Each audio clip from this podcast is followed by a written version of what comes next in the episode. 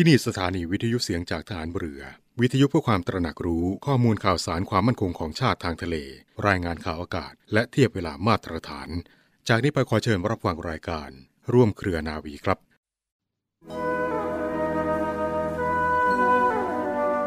การที่จะให้ปราศจากอคตินี้เป็นสิ่งที่ยาก เพราะจะต้องบังคับจิตใจของตัวเองอยู่ตลอดเวลา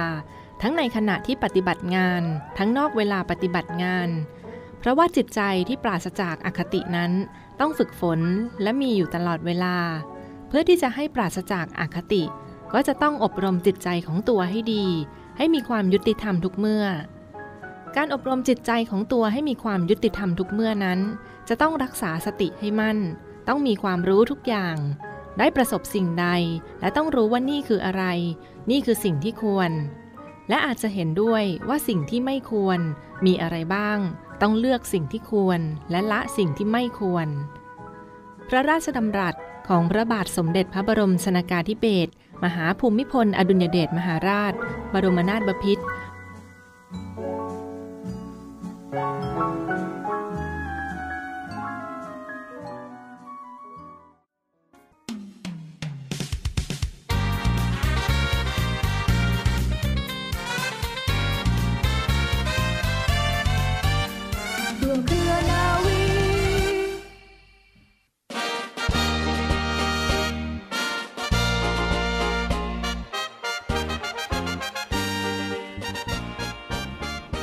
วัสดีคุณผู้ฟังทุกท่านค่ะ ขอต้อนรับคุณผู้ฟังทุกท่านเข้าสู่ รายการร่วมเครือนาวี กับเรื่องราวสาระความรู้และข่าวสารที่นำมาฝากคุณผู้ฟังกันเป็นประจำทุกวันค่ะ วันนี้กับดิฉันนะคะเรือโทหญิงปณิจราเกิดผู้ค่ะสำหรับเรื่องเล่าชาวเรือในวันนี้ค่ะ มีเรื่องราวประวัติความเป็นมาที่น่าสนใจของโครงการดูแลสุนัขจรจัดของกองทัพเรือ โดยหน่วยบัญชาการนาวิกโยธินมาฝากคุณผู้ฟังกันค่ะ ปัจจุบันสมาคมพิทักษ์สัตว์แห่งโลกหรือ WPSA นะคะนั้นได้ให้ความสำคัญเกี่ยวกับสวัสดิภาพของสัตว์ 6 ภารกิจ ซึ่งหนึ่งในนั้นก็คือการคุ้มครองสวัสดิภาพสัตว์เลี้ยง มีสาระสำคัญในเรื่องของการควบคุมประชากรสัตว์จรจัดอย่างมีคุณธรรม ซึ่งสอดคล้องกันกับนโยบายของกองทัพเรือในเรื่องของสุนัขจรจัดที่ได้กำหนด นโยบายให้หน่วยขึ้นตรงกองทัพเรือ จัดตั้งโครงการดูแลสุนัขจรจัดของกองทัพเรือขึ้น พื่อเป็นการแก้ไขปัญหาสุนัขจรจัดในพื้นที่รับผิดชอบ ปัจจุบันนะคะมีการดำเนินการแล้ว 2 หน่วยเพื่อเป็นการแก้ปัญหา และดูแลให้ครอบคลุมมากยิ่งขึ้น นั้นก็ได้แก่กองเรือยุทธการ และศูนย์ฝึกฐานใหม่กรมยุทธศึกษาฐานเรือรับผิดชอบดูแลสุนัขจรจัดในพื้นที่ร่วมกับองค์กรปกครองส่วนท้องถิ่น และองค์กรเอกชนที่ได้รับการสนับสนุน ในส่วนของหน่วยบัญชาการนาวิกโยธิน ผู้บัญชาการหันเรือได้กรุณาสั่งการให้ดำเนินการจัดตั้งศูนย์ดูแลสุนัขจรจัด ในพื้นที่รับผิดชอบและพื้นที่ใกล้เคียง เพื่อให้สามารถรองรับและบริหารจัดการปัญหา สุนัขจรจัดได้ตามนโยบายของกองทัพเรือหน่วยบัญชาการนาวิกโยธิน เป็นหน่วยกำลังรบหลักของกองทัพเรือ มีการจัดตั้งหน่วยกำลังเป็นลักษณะค่ายทหาร ตามพื้นที่รับผิดชอบภายในก็จะประกอบด้วยอาคารที่ทำการ บ้านพักข้าราชการ โรงครัว โรงประกอบเลี้ยง ตลาด สนามกีฬา และพื้นที่ฝึก มีลักษณะเป็นชุมชนที่สมบูรณ์อยู่ในตัว อันมีปัจจัยสำคัญที่จะเอื้อต่อการเกิดปัญหาสุนัขจรจัดในพื้นที่โดยง่ายค่ะ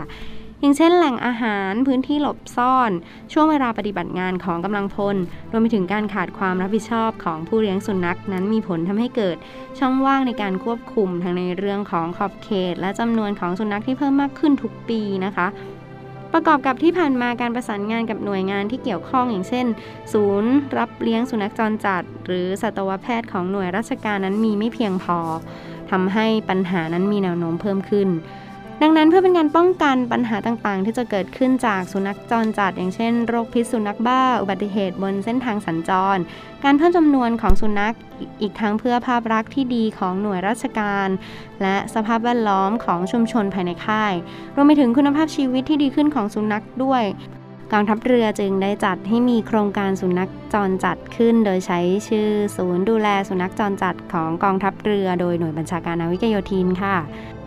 สำหรับวัตถุประสงค์และเป้าหมายของศูนย์นี้นะคะ ก็เพื่อที่จะให้สามารถควบคุมจำนวน และสร้างคุณภาพชีวิตของสุนัขให้มีมาตรฐานเป็นที่ยอมรับ ขจัดมลภาวะและผลกระทบเชิงลบที่เกิดจากสุนัขจรจัดต่อชุมชน สามารถเพิ่มโอกาสให้กับสุนัขในการกระจายออกสู่สังคมภายนอก สามารถเพิ่มความรู้ให้กับบุคคลที่เลี้ยงสุนัข และเพิ่มพูนความรับผิดชอบต่อสุนัขอย่างแท้จริง สามารถบริหารจัดการบรรลุตามวัตถุประสงค์ของกองทัพเรือภายใน 7 ปี การดำเนินการก็แบ่งออกเป็น 6 ขั้นตอนด้วยกันนะคะ คือการสำรวจและกำหนดพื้นที่ในการก่อสร้างค่ะ เป็นบริเวณทางเข้ากองพันลาดตะเวนกองพลนาวิกโยธิน ซึ่งเป็นพื้นที่ที่เหมาะสมเนื่องด้วยห่างไกลจากชุมชน แล้วก็สามารถขยายพื้นที่เพิ่มเติมได้ อยู่ใกล้กับแหล่งน้ำและสามารถดำเนินการในด้านสาธารณูปโภคได้โดยง่าย ส่วนที่ 2 ในส่วนของร่างและการปรับปรุงรูปแบบค่ะ ก็มอบหมายให้กับกองพันฐานช่างกรมสนับสนุน กองพลนาวิกโยธินเป็นผู้ดำเนินการ 3. การประชาสัมพันธ์สำรวจจำนวนสุนัขขึ้นทะเบียนและควบคุมการเลี้ยง ปัจจุบันได้มีการเริ่มทำการประชาสัมพันธ์ในรายละเอียดที่เกี่ยวข้องกับการดำเนินการจัดตั้งศูนย์ เพื่อเป็นการกระตุ้นเตือนให้ผู้ที่มีสุนัขในครอบครองนะคะได้รับทราบ แล้วก็เตรียมการให้ข้อมูลที่จำเป็นต่อหน่วย พร้อมทั้งให้หน่วยขึ้นตรงดำเนินการสำรวจจำนวนสุนัขจรจัดในพื้นที่รับผิดชอบ ตอนนี้มีประมาณ 350 ตัวค่ะ แล้วก็เตรียมดำเนินการขึ้นทะเบียนสุนัขที่มีเจ้าของให้ด้วยนอกจากนั้นนะคะการบริหารจัดการภายในศูนย์ยังมีการดำเนินการในการทำตามขั้นตอนการประชาสัมพันธ์ การสำรวจ การจับสุนัข การทำหมัน การกักกันโรค การฝึกสุนัข การหารายได้ และการกระจายสุนัขสู่ภายนอกค่ะ ความสำเร็จในการดำเนินการโครงการก็คือการดูแลด้วยความรักและการแบ่งปัน ซึ่งกิจกรรมดังกล่าวนะคะ จะควบคุมการปฏิบัติโดยหน่วยบัญชาการนาวิกโยธินทั้งหมดเลยค่ะ โดยหน่วยบัญชาการนาวิกโยธิน เป็นศูนย์ที่ให้ความรู้ความชำนาญในด้านของการเลี้ยงสุนัข และให้ความรู้เชิงสันทนาการกับคณะบุคคลทั่วไปที่เข้ามาเยี่ยมชมทำกิจกรรมในพื้นที่โดยประกอบไปด้วยคุณธรรม จิตสาธารณะ ตามมาตรฐาน และความยั่งยืนตามที่กองทัพเรือกำหนดค่ะจะ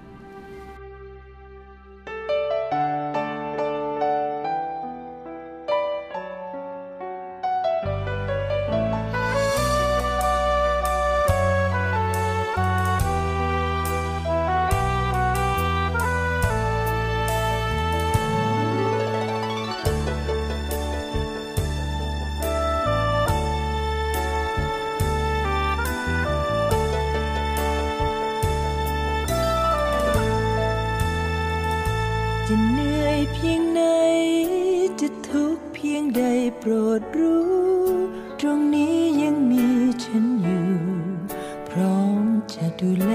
หัวใจ หากมรสุม จะทำเธอเหน็บหนาวใจ พายุจะแรงแค่ไหน จะคอยอยู่ข้างเคียงเธอ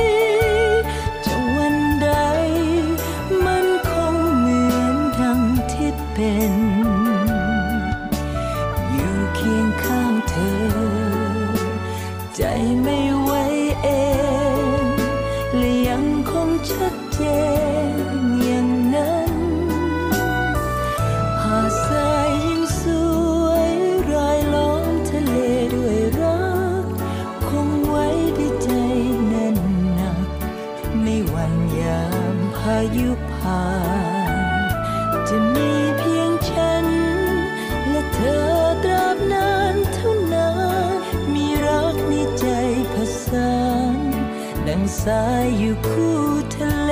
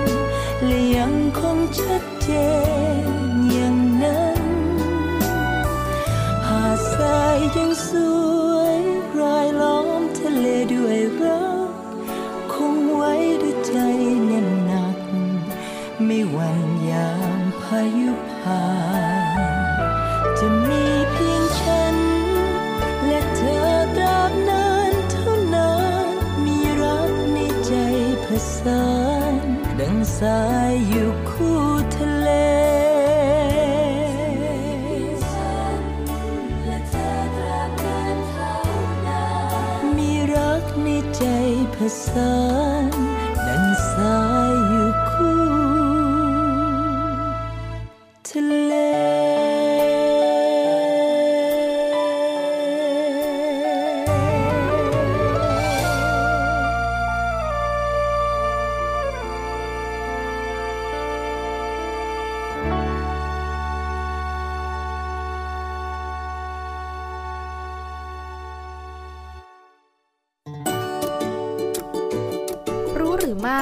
เชื้อราอยู่ทุกที่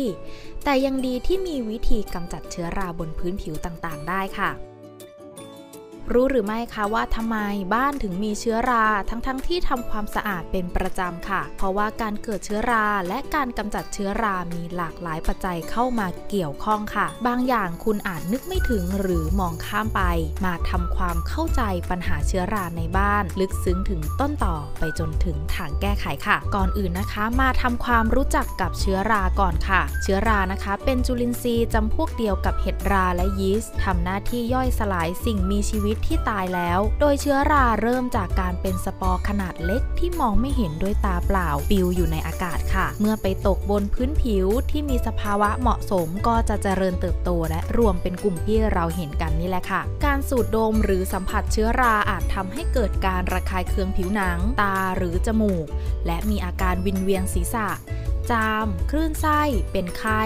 แต่ผู้ที่มีอาการแพ้ก็อาจจะทำให้เกิดโรคหอบหืด โรคปอด และปัญหาทางเดินหายใจตามมาได้ค่ะ วิธีกำจัดเชื้อรา เชื้อราเกิดขึ้นได้บนหลากหลายพื้นผิวค่ะ การกำจัดเชื้อราจึงต้องใช้วิธีที่เหมาะสมกับแหล่งเชื้อรานั่นเอง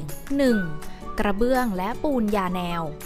สำหรับวิธีทำความสะอาดพื้นกระเบื้องที่มีพื้นที่ใหญ่ ให้ผสมน้ำยาซักผ้าขาว 1 ถ้วยตวง หรือประมาณ 300มิลลิลิตรกับน้ำ1แกลลอน เช็ดบนเชื้อราและทิ้งไว้ประมาณ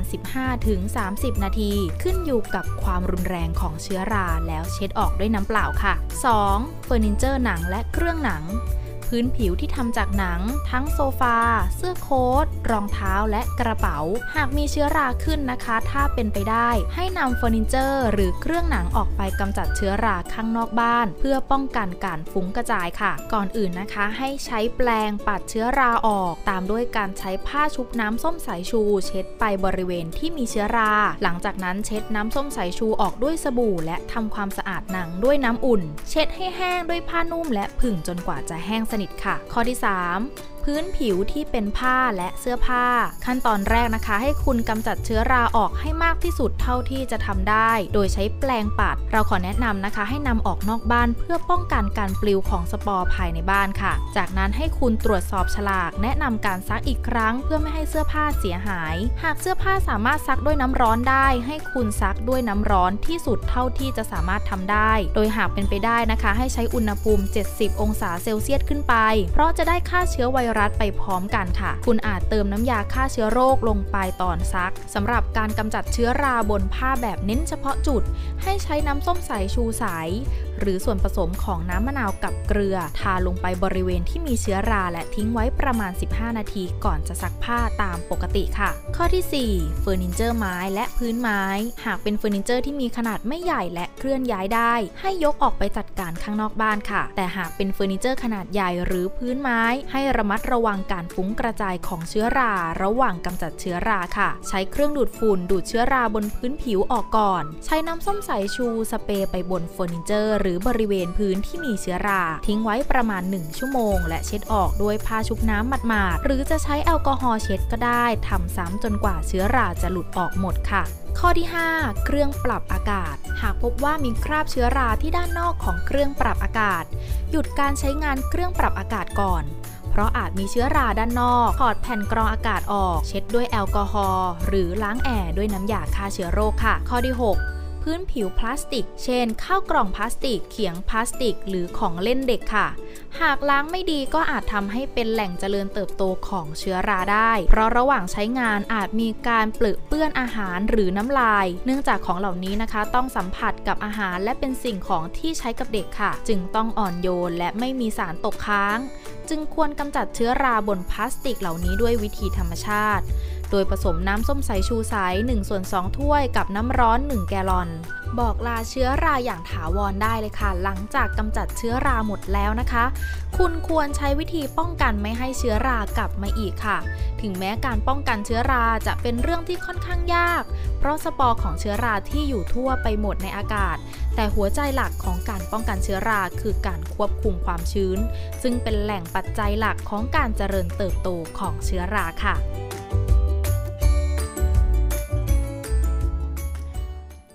ต่อเนื่องกันที่อีกหนึ่งข่าวสารภารกิจของฐานเรือที่ได้เร่งให้การช่วยเหลือพี่น้องประชาชนกับปัญหาอุทกภัย ในพื้นที่ต่างๆ ที่เกี่ยวข้องต่อไปค่ะ ในส่วนของศูนย์บรรเทาสาธารณภัยกองทัพเรือได้ประสานงาน ร่วมกับหน่วยงานต่างๆ ที่เกี่ยวข้อง จากสถานการณ์ฝนตกหนักในหลายพื้นที่ทำให้ประเทศไทยประสบปัญหา น้ำท่วมและอุทกภัยในหลายพื้นที่ด้วยกันนะคะ โดยเฉพาะที่ผ่านมาบริเวณจังหวัดระยอง ในส่วนของกองทัพเรือ ที่บริเวณอำเภอแกลงจังหวัดระยองค่ะ โดยบัญชาการต่อสู้อากาศยานและรักษาฝั่งได้จัดกำลังพลและยุทโธปกรณ์ ปฏิบัติการช่วยเหลือประชาชนที่ได้รับความเดือดร้อน จากปัญหาอุทกภัย ภัยน้ำท่วม ซึ่งในส่วนของศูนย์บรรเทาสาธารณภัยกองทัพเรือทัพเรือภาคที่ 1 ได้มอบหมาย ให้กองพันช่วยเหลือด้านมนุษยธรรม และบรรเทาภัยพิบัติหรือ HADR และหน่วยบัญชาการต่อสู้อากาศยานและรักษาฝั่งหรือสอรฟ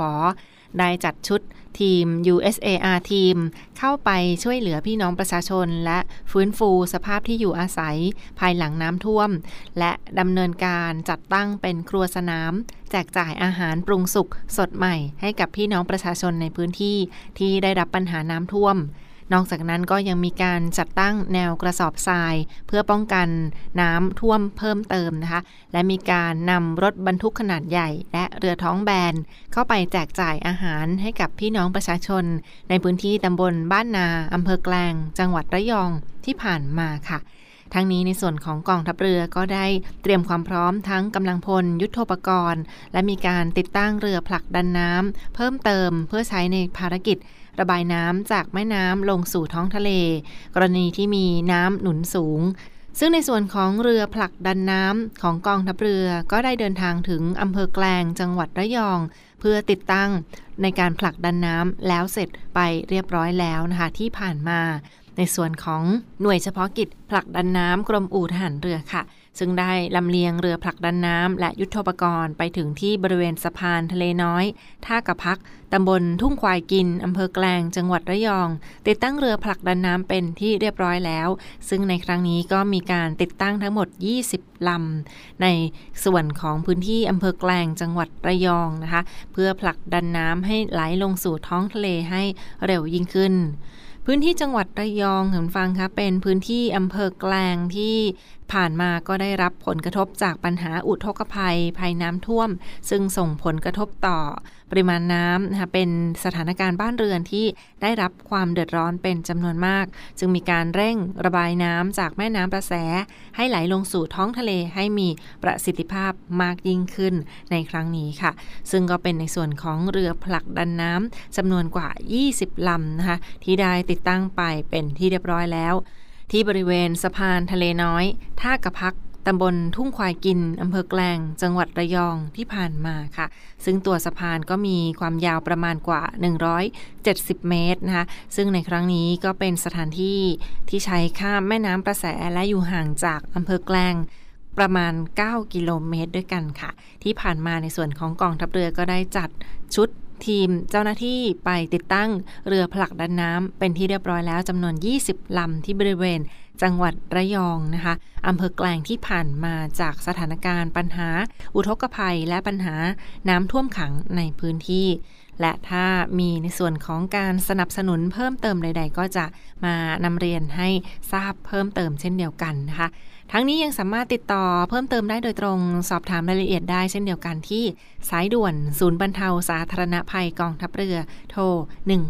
1696 สายด่วนศูนย์บรรเทาสาธารณภัยกองทัพเรือโทร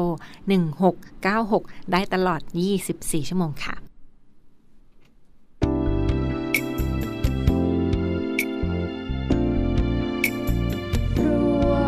รือนาวี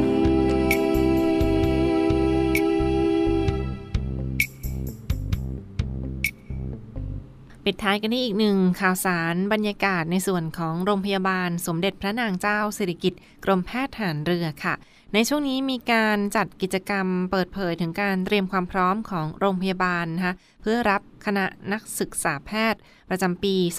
2566 ในครั้งนี้ค่ะ ทางด้านผู้อำนวยการโรงพยาบาลสมเด็จพระนางเจ้าสิริกิติ์พลเรือตรีอานันต์นิ่มนวลท่านได้เปิดเผยถึงการเตรียมความพร้อมของโรงพยาบาลนะคะ ที่จะรองรับนักศึกษาแพทย์จากมหาลัยบูรพาค่ะ ก็เป็นคณะแพทยศาสตร์ มหาวิทยาลัยบูรพานะคะ ซึ่งจะเริ่มรับนักศึกษาแพทย์ในปีการศึกษา 2566 จำนวน 24 คน ซึ่งในชั้นปีที่ 1 ถึงชั้นปีที่3นะคะก็จะศึกษาที่คณะแพทยศาสตร์ มหาวิทยาลัยบูรพา และในชั้นปีที่ 4 ถึงปีที่ 6 ก็จะมาศึกษาต่อด้านคลินิกที่โรงพยาบาลสมเด็จพระนางเจ้าสิริกิติ์กรมแพทย์ทหารเรือ ในปีการศึกษา 2569 ต่อไปค่ะ ซึ่งที่ผ่านมาเมื่อสัปดาห์ที่ผ่านมาได้มีพิธีลงนามบันทึกข้อตกลงหรือ MOU ระหว่างกองทัพเรือและมหาวิทยาลัยบูรพา ว่าด้วยความร่วมมือทางด้านการศึกษานะคะมีโครงการที่จะผลิตแพทย์ เพิ่มแห่งประเทศไทย ซึ่งบรรยากาศก็ไปจัดกันที่ห้องประชุมภูหลวง หอประชุมโรงพยาบาลสมเด็จพระนางเจ้าสิริกิติ์กรมแพทย์ทหารเรือ โดยมีพลเรือโทชลทรสุวรรณกิติ เจ้ากรมแพทย์ทหารเรือ และดร วัชริน กาสลัก อธิการบดี มหาวิทยาลัย บูรพา เป็นผู้ลงนามในครั้งนี้ ซึ่งถือได้ว่าเป็นอีกหนึ่งโครงการลงนาม MOU โดยมีวัตถุประสงค์เพื่อผลิต นักศึกษาแพทย์ คุณหมอ ตามโครงการผลิตแพทย์แห่งประเทศไทยนะคะและร่วมพัฒนาครุพันธ์สิ่งสนับสนุนในการเรียนการสอน องค์ความรู้ทางด้านการแพทย์ เพื่อสอดคล้องกับความต้องการของพื้นที่ต่อไปค่ะ ซึ่งในส่วนของโรงพยาบาลสมเด็จ พระนางเจ้าสิริกิติ์ถือว่าเป็นอีกหนึ่งโรงพยาบาลหลักของกองทัพเรือในพื้นที่อำเภอสัตหีบ จังหวัดชนบุรีนะคะซึ่งก็รองรับ ดูแลผู้ป่วย โดยเฉพาะทั้งรูปแบบเฉพาะทางและครบทุกสาขาสนับสนุนทางด้านการแพทย์ และก็ดูแลผู้ป่วยผู้บาดเจ็บจากอุบัติเหตุต่างๆ อีกด้วย รวมทั้งเป็นพื้นที่ปฏิบัติการจึงได้มีโครงการในครั้งนี้ขึ้นมาค่ะ ถือได้ว่าเป็นอีกหนึ่งโรงพยาบาลหลักในการดูแลการสอน ทั้งหลักสูตรแพทยศาสตร์บัณฑิต ต่อไปนะคะ ซึ่งในครั้งนี้ก็มีการลงนาม MOU ความร่วมมือ ผลิตบัณฑิตแพทย์ ร่วมกับมหาวิทยาลัยบูรพาที่โรงพยาบาลสมเด็จพระปิ่นเกล้าที่ผ่านมาก็มีการรับนิสิตแพทย์รุ่นแรกเข้ามาศึกษาเป็นที่เรียบร้อยแล้วนะคะ ในปี 2562 ทั้งหมดกว่า 32 คน และในปี 2565 ก็จะเข้ามาศึกษาต่อด้านคลินิก ของมหาวิทยาลัยบูรพาและโรงพยาบาลสมเด็จพระปิ่นเกล้ากรมแพทย์ทหารเรือต่อไปค่ะ นี่ก็ถือว่าเป็นอีกหนึ่งบรรยากาศที่ผ่านมามาฝากฟังกันในช่วงนี้ นอกจากการรักษาความมั่นคงของชาติทางทะเลแล้ว บรรยากาศของกองทัพเรือก็มีกรมแพทย์ทหารเรือที่เป็นหน่วยสนับสนุนหลัก ในการดูแลรักษาพยาบาล แล้วก็ให้บริการทั้งพี่น้องประชาชนที่อยู่ใกล้เคียงในพื้นที่อีกด้วย อีกหนึ่งข่าวสารที่มาฝากประชาสัมพันธ์กันในช่วงนี้ค่ะและทั้งหมดคือเรื่องราวจากรายการร่วมเครือนาวี ในวันนี้ขอขอบคุณที่ติดตามรับฟังนะคะ พบกันได้ใหม่ทุกวันเวลาประมาณ 12 นาฬิกาเป็นต้นไป ทางสถานีวิทยุเสียงจากทหารเรือ ลาไปก่อนนะคะ สวัสดีค่ะ